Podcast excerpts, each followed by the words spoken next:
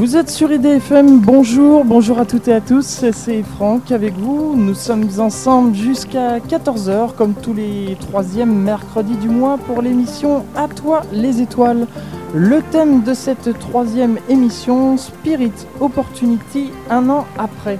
Spirit euh, et Opportunity sont des robots de la NASA. Spirit a été lancé le 10 juin 2003, Opportunity le 8 juillet 2003. Spirit a atterri sur Mars le 4 janvier 2004, quant à son frère jumeau Opportunity le 25 janvier 2004. Ces robots ont pour mission d'étudier la planète Mars. Ils avaient une durée de vie normalement de 90 jours. Ils ont plus que quadruplé puisque plus d'un an après, eh bien, leur exploitation continue. Et pour en parler plus en détail avec nous, je reçois Gilles Davidowicz de l'association Planète Mars. Bonjour. Bonjour. Alors, euh, monsieur Davidowicz, est-ce que vous pouvez tout d'abord nous parler un peu de l'association Planète Mars? Qu'est-ce que l'association Planète Mars? Alors, l'association Planète Mars, c'est euh, la, partie française en fait de la Mars Society américaine, qui est une très grande association qui regroupe un peu, plus de 6000 membres dans le monde aujourd'hui. Euh, et qui fonctionne, donc c'est une association à but non lucratif qui fonctionne sur des budgets privés, donc soit l'argent des adhérents, soit du sponsoring qui vient d'industriels ou, ou de grandes sociétés. Et, nous avons donc en fait euh, euh, les objectifs de sensibiliser les hommes politiques, les décideurs, euh, les, industriels, mais aussi le grand public et les médias à l'exploration automatique puis l'exploration pilotée de la planète Mars. Donc en fait on veut voir débarquer l'homme sur Mars parce que nous sommes convaincus de l'intérêt formidable que ça représente pour l'ensemble de l'humanité. Alors justement, vous apportez de l'eau à mon moulin. C'est vrai qu'on s'intéresse beaucoup à la planète Mars. Il y a eu euh, plusieurs sondes qui se sont approchées, qui l'ont photographiée sous toutes ses coutures. On a eu euh, les sondes euh, Viking qui se sont posées, 1 et 2. en 1997, c'est le petit robot Sojourner qui a roulé sur, sur la planète. Et puis là, 2004-2005, donc Spirit et Opportunity. Pourquoi, pourquoi on s'intéresse autant à la planète Mars par rapport aux autres? Sans doute parce que Mars, depuis euh, l'Antiquité, et peut-être sûrement avant même, euh, a attiré les hommes euh, et le regard des hommes parce qu'elle est un petit point rouge dans la voûte céleste, c'est un peu le rubis du système solaire, et que cette rougeur a apporté sûrement la curiosité qui ne s'est jamais démentie depuis, et puis avec l'ère télescopique, eh bien, on s'est rapproché considérablement de la planète Mars. Euh, s'en est suivi toute cette période euphorique euh, euh, de, petits hommes verts, les canaux, la pluralité des mondes habités et notamment de, la planète Mars. Est-ce que la planète Mars a été habitée ou pas? Donc depuis l'ère spatiale, on a évidemment balayé l'ensemble de ces questions qui aujourd'hui apparaissent saugrenues, mais on revient maintenant à des considérations beaucoup plus pointues en termes de, conditions de vie potentielles. Donc, est-ce que la planète Mars a, un jour hébergé la vie qui euh, peut-être serait une vie extrêmement euh, euh, concentrée, très peu développée, donc peut-être des, microbes ou peut-être quelques éventuellement des lichens ou des choses comme ça. C'est ce qu'on recherche maintenant. Donc on recherche soit la vie toujours en cours, ce qui est peu probable, parce que Mars est euh, soumise à une stérilisation permanente des rayonnements ultraviolets du Soleil, soit euh, à une mort, on recherche soit la mort, hein, euh, c'est-à-dire des traces de fossiles, des traces de vie passée qui seraient aujourd'hui prisonnières en fait des, des, sédiments de la planète Mars. Ou des traces microbiennes peut-être aussi Alors les traces de microbes effectivement, donc microbes aussi bien fossiles que vivants aujourd'hui, c'était effectivement ce genre de choses qu'on recherche, donc des microbes ou, euh, peut-être même euh, des, choses, des organismes un peu plus évolués, comme peut-être des lichens ou des choses comme ça. Aujourd'hui, on n'a pas beaucoup, euh, d'idées sur ce qu'on pourrait trouver. Dans tous les cas, si on trouve des formes de vie, ce sont des formes de vie très élémentaires. Mhm. Alors, si on revient donc sur, les robots Spirit Opportunity, j'aimerais qu'on parle un peu plus de, de ces robots. Qu'est-ce qui a motivé la NASA pour envoyer ces, robots sur la planète Alors il y, a, deux aspects majeurs en fait. Le, premier aspect c'est de toute évidence l'aspect technologique, l'aspect ingénierie de, démission. Euh, aujourd'hui en fait la technologie aidant et euh, dans le domaine militaire particulièrement, euh, eh bien tout s'accélère très vite. Or, euh, depuis quelques années maintenant, l'espace est un terrain de jeu. D'abord, il a été un terrain de jeu pendant la guerre froide. Aujourd'hui, c'est plutôt un terrain de jeu pacifique. Mais ça reste quand même un terrain de jeu privilégié par les militaires qui vont tester tout autour de nous et plus ou moins loin de nous des nouvelles technologies, des technologies du futur. Donc, on a une progression. On parlait tout à l'heure de, euh, en 1975-1976 du, dépôt des sondes Viking qui étaient deux sondes fixes, deux robots fixes qui ne pouvaient pas bouger. En 97, la NASA a déposé un petit robot euh, de, de 30-35 kilos en fait euh, à la surface de Mars qui avait une autonomie de 100 mètres. Donc il a bougé, il a roulé pendant trois mois, tout doucement, il a, il a parcouru 100 mètres. Et puis là, on a sauté un pas technologique euh, donc on a déposé là cette fois-ci l'année dernière deux robots de 185 kg, donc c'est beaucoup plus évidemment que Pathfinder, et d'une autonomie initiale de plus de 600 euh, mètres. Et en réalité maintenant, le premier robot a, parcouru, euh, a passé cette nuit les 4000 mètres de distance, et le deuxième robot doit être à 2400-2500 mètres parcourus. Donc on voit en fait que il y a un saut technologique considérable dans, la structure des robots. Il y a un saut formidable dans l'intelligence des robots parce que ces robots-là sont euh, dotés de logiciels de bord extrêmement performants qui leur permettent en fait euh, de naviguer seuls et de prendre des décisions seuls. Euh, en fonction d'objectifs qu'on nous on leur a transmis depuis la Terre, voilà. Et dernièrement, en fait, enfin, le dernier le dernier motif majeur, c'est que on n'avait jamais déposé des robots mobiles avec euh, une capacité à faire de la géologie, euh, donc à explorer en fait de manière scientifique un terrain, ses, roches, ses surfaces, en faisant des mesures, en faisant des études microscopiques, des études spectrométriques pour essayer de comprendre la nature des roches et remonter dans le passé de la région. Parce que c'est des robots géologues, voilà, c'est ce qu'on dit quand on parle de... Exactement, Spirit et Opportunity sont deux robots géologues, euh, un peu maladroits, parce qu'un bon étudiant en géologie aurait un marteau et un, petit marteau pour casser les roches, eux ils n'en ont pas, mais ils, ont, euh, ils sont quand même assez bien équipés, ils ont des ponceuses, ils ont euh, enfin une ponceuse, ils ont une brosseuse pour nettoyer les roches, ils ont un microscope, spectromètre, caméra stéroscopique à très haute résolution, supérieure à la vue humaine en fait. Donc c'est tout cela est assez fascinant. Euh, ils ont une capacité de mobilité assez impressionnante puisqu'ils roulent toujours, ils sont solaires, ils ne sont pas nucléaires. Et donc c'est un petit peu leur point faible, mais cela dit, euh, ils ont subi des températures extrêmement froides de, moins 130, moins 140 degrés, et ils résistent sans aucun problème. Donc euh, pour l'instant, rien n'empêchera les robots, à moins d'une fausse manip ou d'un vrai problème hardware, un problème de structure, que ces robots ne roulent encore au moins pour un an. Ah oui. Voilà. Ben, d'après, euh, bon, peut-être que Spirit est un petit peu plus abîmé que Opportunity parce qu'il a grimpé en fait les Columbia Hills et il a, il a en fait euh, abîmé, on va dire, les, certaines pièces et notamment les roues sont un peu plus usées, ont, mal, euh, mal accepté en fait cette usure qui n'était pas du tout conçue pour. Il devait faire que 600 mètres, hein, on en est à mm. plus de 4000. Donc effectivement, les roues sont un peu plus usées que d'habitude, enfin et, surtout que l'autre robot qui a été un peu plus préservé parce que le terrain n'est pas du tout de la même euh, configuration, euh, de sorte que peut-être que Spirit vivra moins vieux qu'Opportunity. Alors, j'aimerais qu'on parle un peu des, sites d'atterrissage parce que on n'a pas, euh, on n'a pas parachuté comme ça les Spirit et Opportunity au hasard. Il y a eu des, endroits qui ont été définis spécialement. Alors effectivement, j'ai eu la chance de participer en fait à la documentation il y a une quinzaine d'années maintenant, quand j'étais jeune étudiant, à la documentation euh, euh, d'un site potentiel.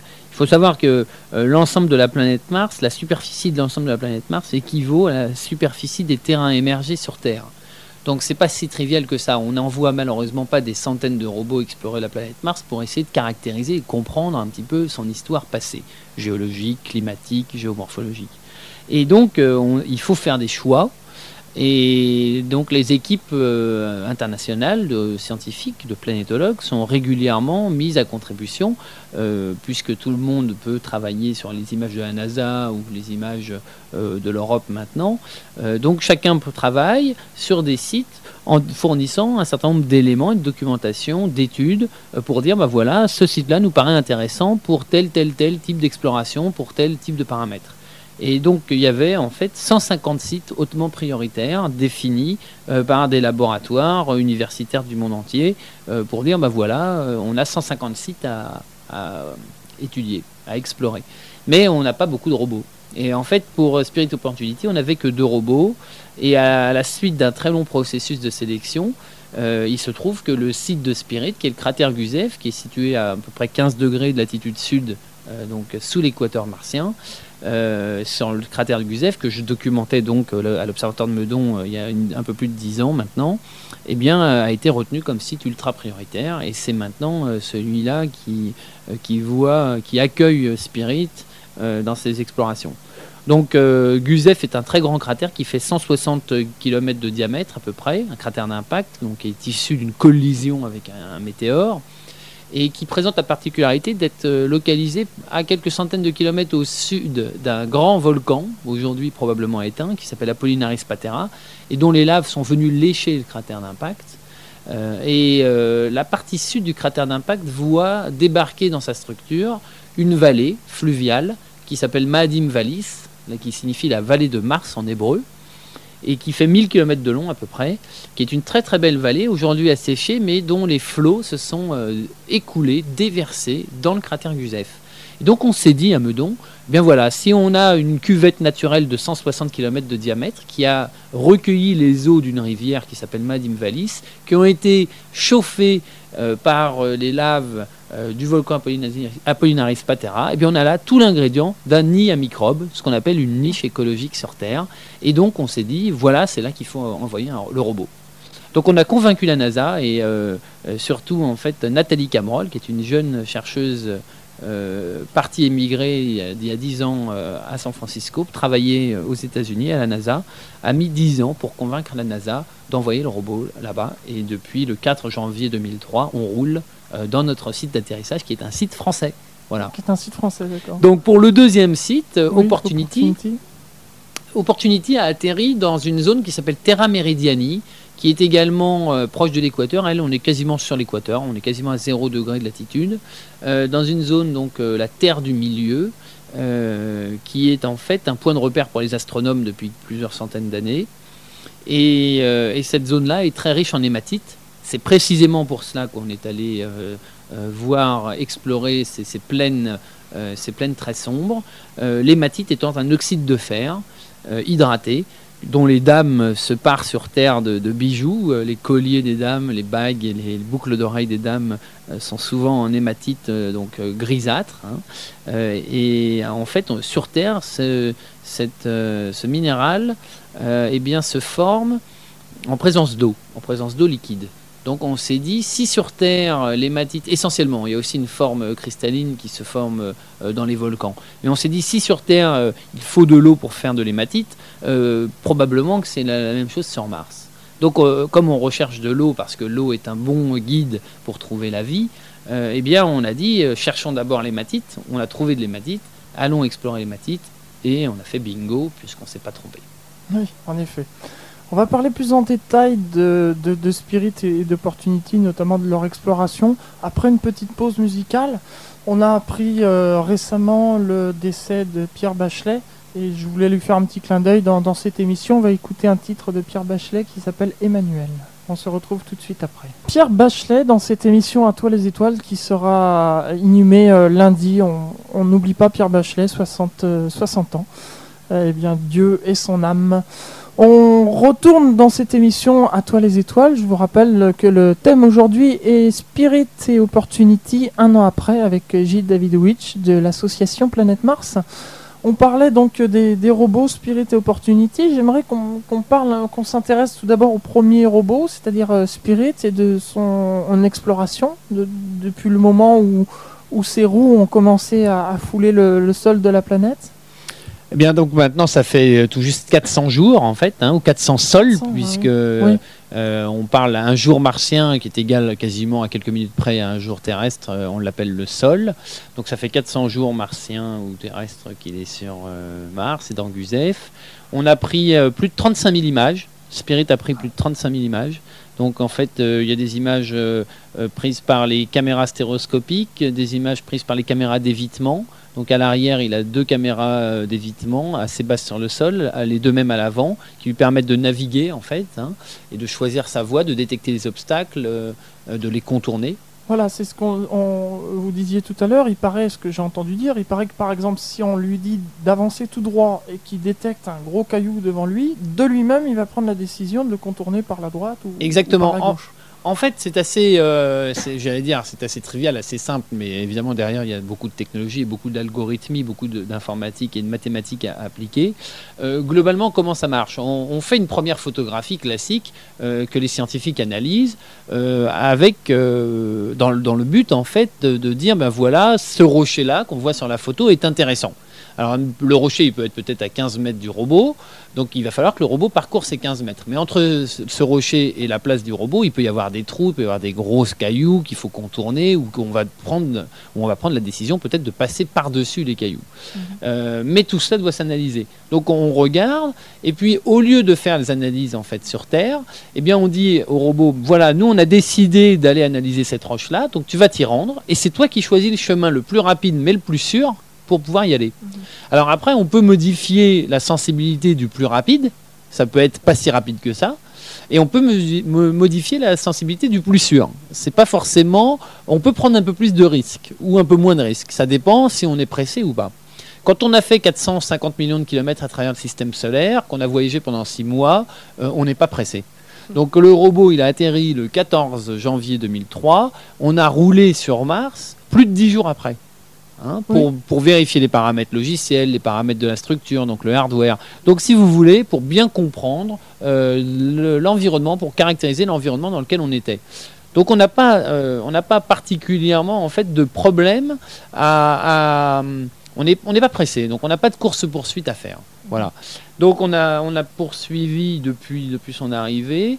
Euh, donc 35 000 images. Et il, donc il réalise en haut de son mât, il a quatre caméras, dont des caméras stéréoscopiques euh, à très haute résolution, avec un certain nombre de filtres devant les caméras qui nous permettent eh bien, de faire des analyses euh, et puis donc de faire de l'imagerie assez remarquable du reste. Quoi. Donc Spirit se promène. quand il est tombé dans Guzef, il n'y avait pas grand-chose à faire autour. Il a observé un cratère d'impact assez important à quelques centaines de mètres de l'endroit où il s'est posé, euh, qui s'appelle le cratère Bonneville, euh, dans lequel on a jugé bon de ne pas l'envoyer. En fait, il n'est pas rentré dans le cratère, il, a contourné le cratère. Et puis, euh, et puis on l'a dirigé vers des collines situées un peu plus à l'est, à 3000 mètres en fait, un peu plus de 3000 mètres à l'est du cratère Bonneville. ces collines faisant un peu plus de 100 mètres d'altitude. Et donc, au, départ, personne croyait qu'il serait capable de parcourir les 3000 mètres qui séparaient des collines. Et puis finalement, il a réussi à les parcourir sans encombre. Euh, et il est en train maintenant d'escalader les collines. Donc il est à plus de 50 mètres d'altitude aujourd'hui. Euh, colline qu'on appelle oh, colline qu'on appelle d'ailleurs Columbia Hills en hommage à l'équipe de Columbia. Exactement, euh, la, tragédie en fait de, de la navette spatiale Columbia euh, eh bien, euh, avec la perte de l'équipage, euh, en, hommage à cet équipage, chacune des collines porte le nom d'un des membres de l'équipage et l'ensemble des, collines s'appelle les Columbia Hills, effectivement. Mhm. Et alors, au moment où son frère jumeau atterrissait lui aussi sur la planète, on a failli perdre Spirit. Alors il y a eu une petite, il y a eu un petit couac effectivement, mais en réalité on, on, en a fait un petit peu trop. On n'a pas vraiment failli le perdre. Euh, il y a eu simplement un problème de mémoire flash, comme celle que vous pouvez avoir dans vos téléphones portables ou dans vos appareils photo numériques maintenant, donc un composant électronique euh, très commun. Euh, je dirais presque de basse de, qualité, en fait c'est pas très très haute technologie, mais quand même. et donc cette mémoire flash a été saturée.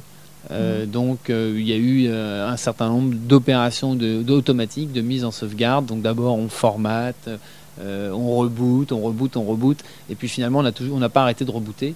Donc les procédures se sont un peu emballées, mais tout est rentré dans l'ordre grâce à, l'ingénierie des, gens du GPL.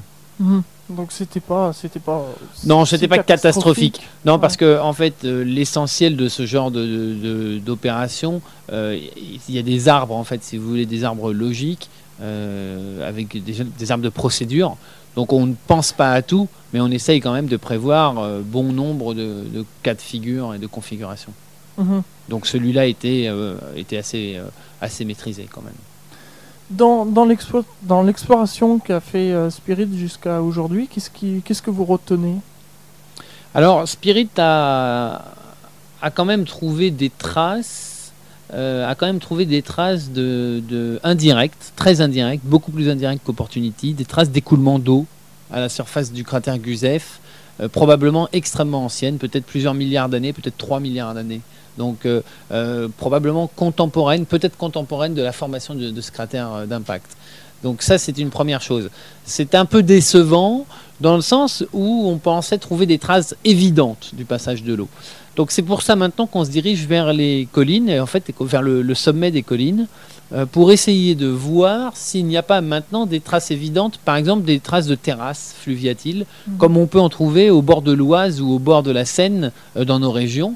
On voit un certain nombre de terrasses étagées ou emboîtées qui, qui sont dans le paysage et qui traduisent l'érosion de ce qu'a été euh, la Seine ou l'Oise euh, il y a plusieurs milliers d'années, il y a 10 ou 15 000 ans, quand c'était des, euh, des fleuves beaucoup plus importants qu'aujourd'hui.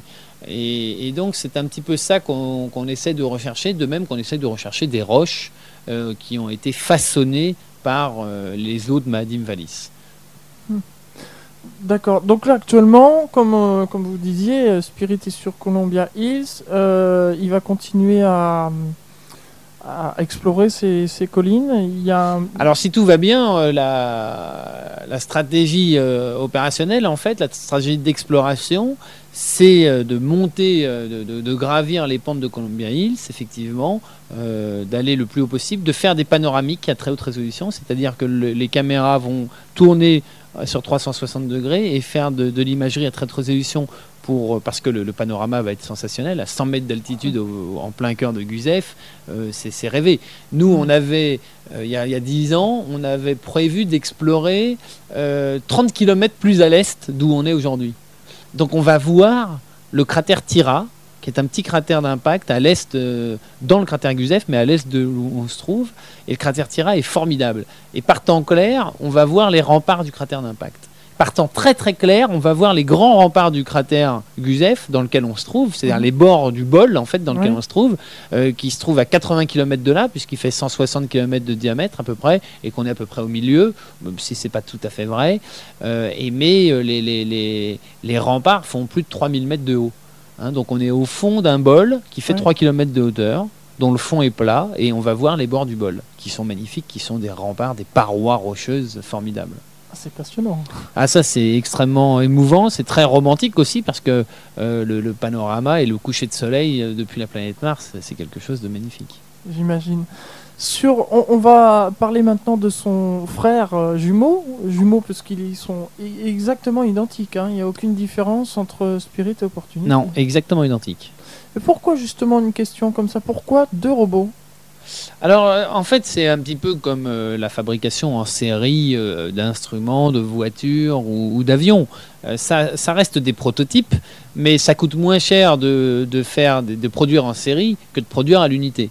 Hein, donc là, si vous voulez, cette mission spatiale, je vais provoquer un petit peu, mais cette mission spatiale, elle est à moins d'un milliard de, de dollars. Elle est extrêmement bon marché, quoi.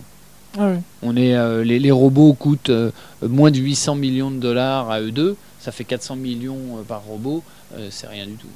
Ouais. Pour une mission spatiale, c'est rien du tout. On a envoyé des missions spatiales dans l'espace à plusieurs milliards de dollars ou même d'euros maintenant, qui était, qui était beaucoup plus cher et puis qui certes- étaient, qui étaient beaucoup plus chères, dont certaines ont planté euh, Voilà. lamentablement. Voilà. Mars Observer en 94 euh, euh, s'est planté. C'était la première sonde à plus d'un milliard de dollars à l'époque. Alors donc on s'intéresse maintenant à, son frère jumeau Opportunity, euh, son, exploration. Qu'est-ce qui s'est passé depuis qu'il a foulé le Alors Opportunity, euh, c'est un petit peu différent. Donc euh, là, on est au sol 379. donc un petit peu moins que Spirit évidemment. On a fait que 33 000 images, donc là aussi en fait c'est un petit peu moins. Cela dit, il, prend beaucoup beaucoup d'images quand même. Il rattrape en fait Spirit, puisque Spirit c'est 35 000, hein, donc il n'y a que 2 000 mm. images d'écart. Et on a parcouru un peu plus de 2400 mètres. Euh, alors, on était tombé en fait dans un petit cratère d'impact de 8 mètres de diamètre et de 3 mètres de profondeur qu'on a appelé le cratère Eagle, mmh. en hommage aux, astronautes d'Apollo 11. Et ce cratère Eagle, d'abord c'était une grande surprise de tomber dans un tout petit cratère, euh, un peu une chance aussi. Et il nous a révélé, c'était ça c'est la première fois qu'on l'observe dans l'histoire de l'exploration spatiale, il nous a révélé euh, des couches géologiques stratifiées sédimentaires. Donc on était en fait, si vous voulez, c'est presque l'équivalent des falaises de Normandie. On ah arrive, euh, d'habitude on voit, on, est en fait sur des laves, sur des coulées de lave. Viking 1, Viking 2, Pathfinder, c'était des coulées de lave. Même si Pathfinder, on était dans l'embouchure d'une rivière qui s'appelle Ares Valis, euh, ça restait quand même que des roches volcaniques, que des basaltes et des andésites, comme ce qu'on trouve dans le, massif central. Et, et là, non. Là, on tombe donc dans une plaine d'hématite, ça on s'en doutait puisque c'était précisément pour ça qu'on allait là-bas, on tombe dans un cratère d'impact qui est recouvert de billes d'hématite, des billes qui font 1 à 2 mm de diamètre, dont on reparlera sûrement après, et, le, paysage nous révèle eh bien, euh, un front de couches euh, géologiques, de couches euh, sédimentaires. Donc là, c'est bingo du premier coup. On tombe sur une nouvelle planète Mars, une planète Mars qu'on ne connaissait pas, qu'on subodorait mais qu'on ne connaissait pas. Et, là, c'est vraiment un paysage complètement fabuleux, extrêmement plat, désertique, mais alors plat au possible. Il n'y a pas de roche ou quasiment pas. Et là, depuis, on, a, on est sorti du petit cratère Eagle. On a été visiter un autre très grand cratère à, quelques, à, 700 mètres de là, qui s'appelle le cratère Endurance, qui est de la taille du cratère Bonneville. Sauf que dans Endurance, nous sommes rentrés. Donc on a passé plusieurs mois d'endurance à continuer d'explorer ces mêmes couches géologiques qu'on avait découvertes dans Eagle, sauf que le cratère d'endurance, il fait euh, non plus 3 mètres de profondeur, mais 15 mètres de profondeur. Donc on a observé une séquence géologique beaucoup plus importante. Alors on pensait euh, peut-être avec l'esprit... Euh, l'esprit coquin des Américains, ils pensaient peut-être trouver un fossile dans les couches géologiques, personne ne l'a dit comme ça, mais ils espéraient quand même, bon, ça n'a pas été le cas, on est ressorti du cratère Endurance à la fin de l'année dernière, là, en fin décembre 2004. Et puis donc là, on a roulé, euh, eh bien, on est en train de rouler, on fait plus de 150 mètres par jour, donc on bat des records de distance. Euh, il y a quelques jours, on a même roulé 160 euh, mètres presque en marche arrière, parce que pour, pour, pouvoir lubrifier les roues, on les fait rouler tantôt en marche avant, tantôt en marche arrière. Et donc là, le robot roule en marche arrière à une grande vitesse. Hein. Comme c'est tout plat, il n'y a pas d'obstacle. Là, on peut régler la sensibilité des détecteurs de manière moindre, de sorte à ce qu'on roule beaucoup plus vite. Mhm. D'ailleurs, je me souviens de, l'enthousiasme quand euh, Opportunity. Quand euh, j'étais avec vous donc au, Parc aux Étoiles à, Triel-sur-Seine, et je me souviens de, cette euh, euphorie lors de l'atterrissage d'Opportunity, et notamment des premières images qu'il a vues. C'est vrai qu'on a observé. En fait, j'ai monté, euh, euh, j'ai organisé plusieurs, euh, plusieurs événements et le Parc aux Étoiles et l'Observatoire de Triel-sur-Seine en fait sont d'excellents euh, d'excellents endroits pour faire découvrir aux enfants et aux parents et aux grands-parents euh, les merveilles du système solaire. Et grâce à la structure euh, du parc aux étoiles de Triel, on a pu donc inviter, c'était unique en France hein, et même en Europe, on a invité le grand public à venir découvrir en direct, en même temps que les ingénieurs de la NASA, parce qu'on était, grâce à NASA TV, disponible sur satellite et, disponible sur Internet, eh bien on était en direct dans le centre de contrôle. On avait aussi donc des experts experts français comme Olivier de Goursac, il y avait Audouin Dolphus, euh, Richard Hellman, un certain nombre de personnes, euh, membres de l'association Planète Mars ou membres du CNES ou d'autres organismes qui sont venus euh, donner leurs commentaires à chaud. On avait des liaisons téléphone avec des amis et des scientifiques qui travaillent à la NASA sur ces missions-là. Et puis effectivement, donc on a de manière absolument incroyable vécu cette arrivée formidable d'images en temps réel. On a eu donc quelques dizaines d'images euh, extraordinaire de, ce nouveau monde qu'est la planète Mars. Mhm. Alors si on continue sur, euh, sur ce robot Opportunity, je, je, crois qu'il a eu il a une petite panne aussi qui est pas bien méchante. Je crois qu'il y a un système de, de, chauffage qui marche continuellement. Alors oui, il fait très très froid sur Mars. Mars est beaucoup plus éloigné de la Terre euh, que le Soleil. euh, pardon, de la Terre que non, est beaucoup plus éloigné du Soleil que, la, que Que la, la Terre, Terre, voilà, pardon. Et, donc, euh, par ce simple euh, fait astronomique, il fait beaucoup plus froid sur Mars. Euh, globalement, euh, quand il fait chaud en ce moment à l'équateur, il fait moins 70 dans la journée. Quand il fait froid, il peut faire moins 130, moins 140. Oh là là, oui.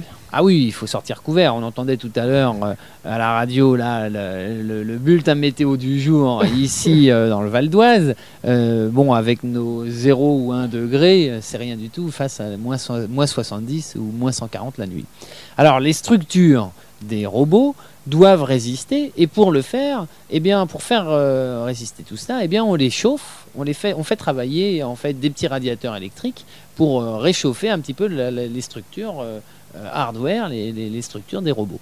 Et on a aussi posé des toutes petites pastilles radioactives qui émettent un petit peu de chaleur, qui sont pas dangereuses pour l'environnement, qui émettent un petit peu de chaleur euh, de ci, de là dans les robots pour pas qu'ils gèlent trop fort. Parce que la structure du robot, à moins 70, euh, bien, le robot lui-même encore, il fait moins 50. Ah oui. Hein. Mhm. Donc, euh, si vous voulez, toute l'électronique de bord ne doit pas geler, en fait. Ah Elle oui. doit résister à des températures extrêmement basses. En fait, on va résister à plus de moins 150 ou moins 160. Et on peut tomber à des températures très très basses sur Mars. hein. Mhm. Euh, la nuit, en plein hiver au pôle sud, il peut faire très très froid, suffisamment froid pour faire geler le dioxyde de carbone. Donc on a de la neige carbonique sur Mars. Alors voilà, donc effectivement, on a un petit radiateur, un petit thermostat euh, qui ne s'arrête plus, donc qui consomme un petit peu trop euh, d'électricité parce que l'électricité est très comptée euh, du fait de l'origine qui est acquise par les, les panneaux solaires en fait. Mhm. Donc c'est pas trop méchant non plus. hein. Non, c'est pas trop méchant. Il faudrait pas que ça gagne les autres radiateurs. Il faudrait pas que les autres thermostats euh, se dérèglent de la, de, de la même façon, parce que là, on consommerait beaucoup trop d'énergie et ça, ça viderait en fait les batteries. Donc, il faut simplement doser, euh, puisque chaque euh, instrument consomme de l'énergie. Donc, il faut faire, il faut surveiller la consommation en fait énergétique et électrique en l'occurrence de chaque instrument. Mhm. On, va parler, tout comme euh, Spirit, de, son avenir pour Opportunity. Alors Opportunity maintenant, lui, il est donc il est en très grande forme puisqu'il est quasiment pas usé en fait, hein, et c'est pour ça qu'on le fait rouler en marche arrière pour pas l'user, euh, pour pas l'user de la même façon et pour lubrifier les roulements à billes de, euh, des, des motrices. Et donc là, il, fonce, il n'y a pas d'autre mot, hein, plein sud. à destination de, très gros cratères d'impact qui peuvent faire plusieurs kilomètres de diamètre, dans lequel euh, certains euh, scientifiques espèrent qu'on pourrait trouver un chemin pour le faire descendre à l'intérieur. Il n'est pas impossible que Spirit, euh, que Opportunity pardon, euh, résiste euh, euh, très très longtemps aux rigueurs martiennes en fait, aux rigueurs euh, météo, hein, de la météo martienne. Euh, les deux robots, euh, leur point faible, euh, leur point faible, c'est la poussière. La poussière qui va se déposer plus ou moins lentement euh, à la surface des panneaux solaires. Ils ont à peu près un peu moins d'un mètre carré et demi de panneaux solaires. Et si ces panneaux solaires se voilent, eh bien, euh, ils acquièrent moins de, ils réceptionnent moins bien les, les rayons solaires, euh, donc on a moins d'électricité en, en batterie. Mhm. Et qu'est-ce qui sonnera le, le glas des, des deux robots pour Spirit et Opportunity Vraisemblablement, euh, euh, le, la, la poussière qui, va rendre complètement opaque euh, Les les, panneaux. les panneaux solaires. Alors, il fallait compter avec, euh, avec la météo dans un sens comme dans l'autre. Elle sert, mais elle dessert, enfin, elle desservait la vie, la, la durée de vie, la longévité des robots, mais elle les sert aussi parce que les mêmes vents qui vont déposer la poussière martienne vont la remobiliser. Et en fait, on s'est aperçu que euh, ben, il y a quelques tempêtes qui passent et qui nettoient, qui donnent un grand coup de balai sur les panneaux solaires. Et à nouveau, on refait le plan de carburant, le plein de carburant électrique en fait. Mhm. Donc euh, maintenant, euh, on sait que Spirit euh, avait des grosses difficultés parce qu'on était à 40% en moins d'énergie. Il y a eu un grand coup de balai, on est retombé à 30% en moins d'énergie seulement. Opportunity était à moins 30% d'énergie. Il y a eu un grand coup de balai et là il est à 100% d'énergie. Donc Opportunity va vraisemblablement vivre très très longtemps. On- Peut-être même plusieurs années, c'est pas impossible. Ah c'est oui. pas impossible. Bon, alors euh, il faut pas oublier qu'en plus il est un peu plus au nord. Il est à 16 degrés plus, plus haut, euh, donc il est tout proche de l'équateur. Et ça c'est mieux aussi parce qu'il fait plus chaud, même sur Mars, à l'équateur, Oui. que euh, qu'aux aux latitudes moyennes ou hautes latitudes. Très bien. Eh bien, nous allons faire une seconde pause musicale Et puis on, se retrouve après cette pause où on va parler de l'avenir de l'exploration martienne, c'est-à-dire on va plus parler de Spirit Opportunity, mais des missions à venir juste après euh, Maroon 5 avec euh, This Love. À toi les étoiles avec euh, Franck jusqu'à 14h. Je vous rappelle qu'aujourd'hui le sujet c'est Spirit et Opportunity un an après en compagnie de Gilles Davidowicz de l'association Planète Mars. On a parlé assez longuement de Spirit Opportunity, on va s'intéresser à l'avenir de l'exploration de la planète Mars maintenant. Alors qu'est-ce qui va se passer dans les années à venir? À mon avis, ça va être très très passionnant. Alors là, dans quelques semaines, quelques mois maintenant, euh, on a, les Américains vont envoyer une sonde à très haute résolution tourner autour de la planète Mars, qui s'appelle MRO, pour Mars Reconnaissance Orbiter. Donc là, on est à 20 cm de résolution par pixel, c'est des caméras de type militaire. Donc là, on va voir l'intimité de la planète Mars. Oui, en effet. Euh, bon. Donc, euh, bon, ça c'est assez spectaculaire dans le sens où évidemment les premières images sont très attendues parce que ça va, on va voir, euh, on va voir vraiment très en détail les reliefs de la planète. Euh, après, eh il y a différentes missions qui sont euh, en, préparation. D'abord, euh, toujours les Américains avec participation de laboratoires français. Dans une très grosse mission, on va envoyer un minibus sur Mars. La mission s'appelle MSL. Elle devrait partir en 2009. Et mm, on va rouler donc là, cette fois-ci avec un minibus qui aura comme moteur un moteur atomique donc on va pouvoir euh, avoir beaucoup d'énergie à dépenser, donc notamment pour le chauffage, mais surtout pour l'instrumentation et encore plus pour la mobilité. Donc on pourra rouler sur Mars. Cette fois-ci, on va faire peut-être, euh, euh, on, va, on devrait faire plus de 100 km. Ah oui, donc bah, voilà, on, passe de 100 mètres pour Pathfinder en 97 à plusieurs milliers de mètres, donc disons on va, on va dire à quelques kilomètres pour Spirit Opportunity. Donc en cumulé, on dépassera probablement, si tout va bien, les 10 km en mhm. cumulé pour Spirit Opportunity. Donc on va passer de 100 mètres à 10 km. Et de 10 km en 2009, on va passer à 100 km et peut-être même plus. Donc là, c'est formidable. MSL, c'est vraiment formidable. Euh, parallèlement, l'Agence spatiale européenne va envoyer ExoMars, hein, donc entre 2009 et 2011, donc qui est un petit robot, un petit peu comme Spirit Opportunity, euh, qui va pouvoir se promener lui aussi à, à la surface. Et puis, euh, dans une perspective qui est un petit peu plus lointaine, d'ici entre 2000 2020 à 2030, on n'a pas encore les dates complètes. Euh, c'est pas encore signé, si vous voulez. Les hommes politiques ne se sont pas engagés ni aux États-Unis ni en Europe. On devrait donc euh, voir euh, des hommes fouler la planète rouge. donc un équipage de 4, de 6 ou de 8 personnes fouler la, la, planète rouge et revenir euh, quelques, bah, revenir, euh, disons, un an et demi après leur départ. Avec des échantillons euh, Avec des échantillons, avec évidemment beaucoup d'instrumentation de, et de données scientifiques à analyser après des collectes très importantes, des échantillons d'eau, des, échantillons de glace, de roches évidemment. Bon. Vous en ferez partie Alors, euh, malheureusement, je ne suis pas astronaute. Euh, pour être astronaute, il faut d'abord être pilote de chasse, et pour la plupart, dans la plupart des cas. Hein. Mais euh, j'aurais aimé en faire partie. Alors, je ne sais pas, peut-être un coup du sort, mais j'y crois pas vraiment. Non, il faut être réaliste. J'ai fait moi-même des simulations euh, martiennes euh, en conditions assez réelles, assez proches de, ce qui de, de, ce qui se passera en fait. Hein, J'ai fait ça dans le désert de l'Utah parce que la Mars Society et l'association Planète Mars, mais justement euh, pour sensibiliser le monde à l'exploration de Mars, eh bien, on a conçu des bases martiennes qui sont des répliques de d'appareillage en fait de, bases spatiales qu'on a implantées à Devon au Canada ou euh, dans l'Utah. Et la troisième base martienne sera implantée euh, l'année prochaine normalement en Islande. Elle s'appelle Euromars. Et, euh, et, dedans, on s'entraîne en scaphandre, on emmène des robots, on fait de l'ingénierie, de la psychologie, de la biologie, de la science en général.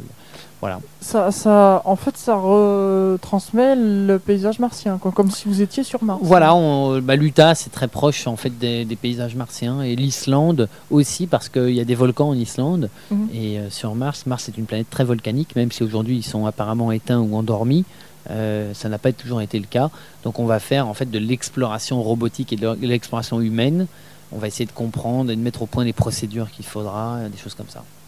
Et qu'est-ce que vous pensez des, personnes qui se... Parce qu'il y a des voix qui s'élèvent justement quand on parle de ramener des échantillons martiens, parce qu'on dit si jamais il y a des bactéries, que ça provoque des épidémies sur Terre. Euh.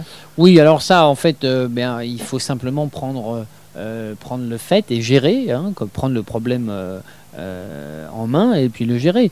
effectivement, on peut, il ne faut pas faire n'importe quoi. Et s'il y a des bactéries, il faut les confiner dans des endroits de très haute sécurité pour pas que ces bactéries se répandent.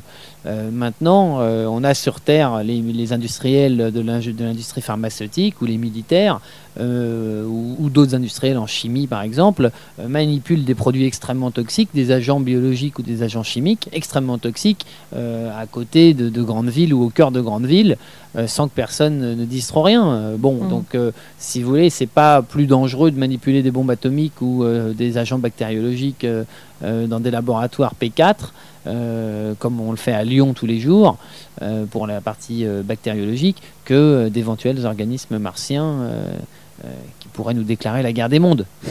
oui, exact la, possibilité de terraformer la planète Mars. Alors, terraformer, expliquer rapidement aux auditeurs. Mais en fait, la terraformation, c'est un concept euh, euh, qui, qui, se propose de modifier euh, au niveau global le climat de la planète Mars en faisant fondre ses, ses réserves polaires d'eau, de glace d'eau, et peut-être même ses réserves au sous-sol. Donc on va élever la température, on va faire un effet de serre gigantesque en fait, on va produire des gaz à effet de serre sur Mars, il y en a déjà puisque 95% euh, de l'atmosphère de Mars est composée de dioxyde de carbone. Et on va réchauffer tout cela euh, de sorte à faire fondre les glaces pour les transformer en eau liquide et en élevant la température. Bon, moi j'y crois pas du tout. D'abord, c'est une technologie qu'on n'a pas, tout ça est très théorique.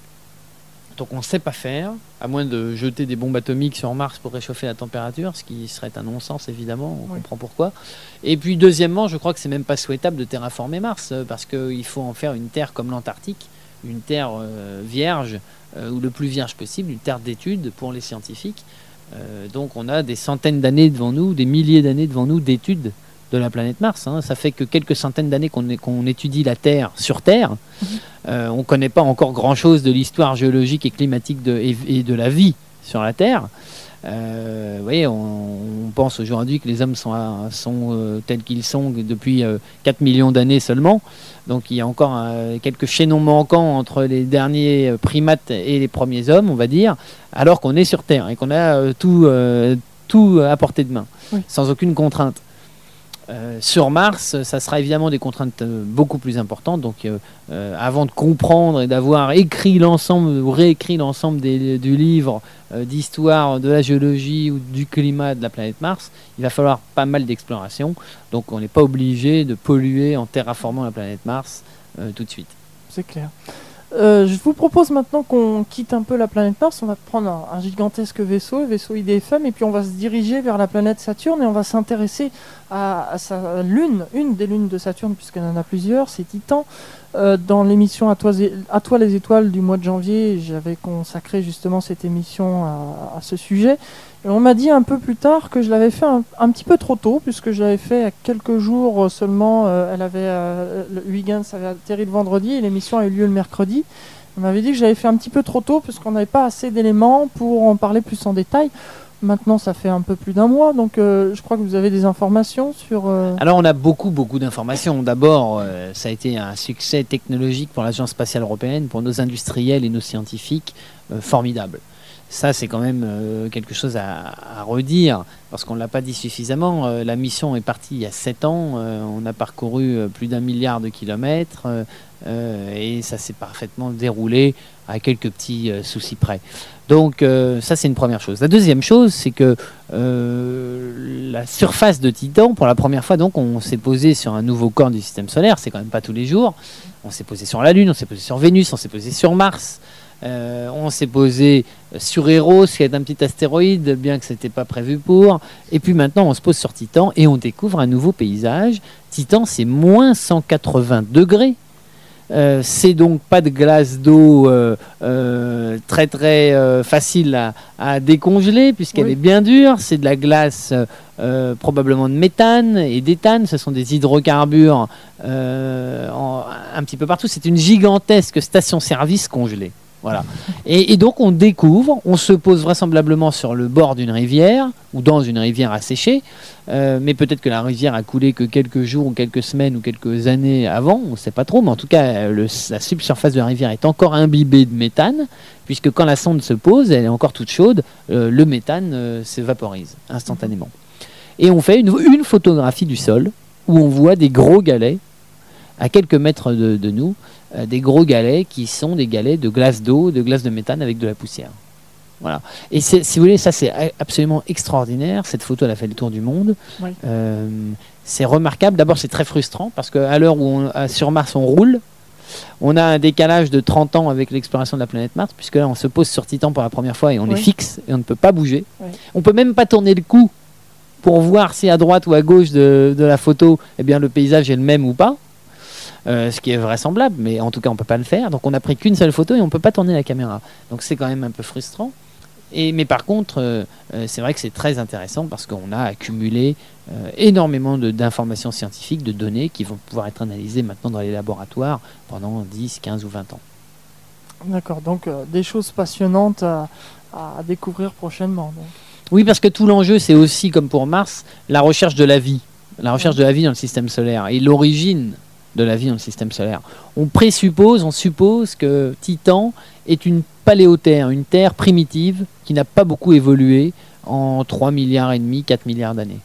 Elle serait l'image de notre Terre euh, dans sa jeunesse, en fait. Voilà, c'est du moins ce qui est proposé dans les, dans les scénarios euh, d'aujourd'hui, sachant qu'en fait, c'est jamais exactement euh, l'image parfaite, puisque la Terre a évolué, et Titan a forcément évolué quand même. Mhm. En 3 milliards et demi d'années, on ne fiche pas euh, un corps qui n'évolue pas, c'est pas possible, c'est pas concevable. Il y a forcément des apports extérieurs, il y a forcément euh, des mouvements intérieurs, donc il y a quand même une évolution, c'est une évidence.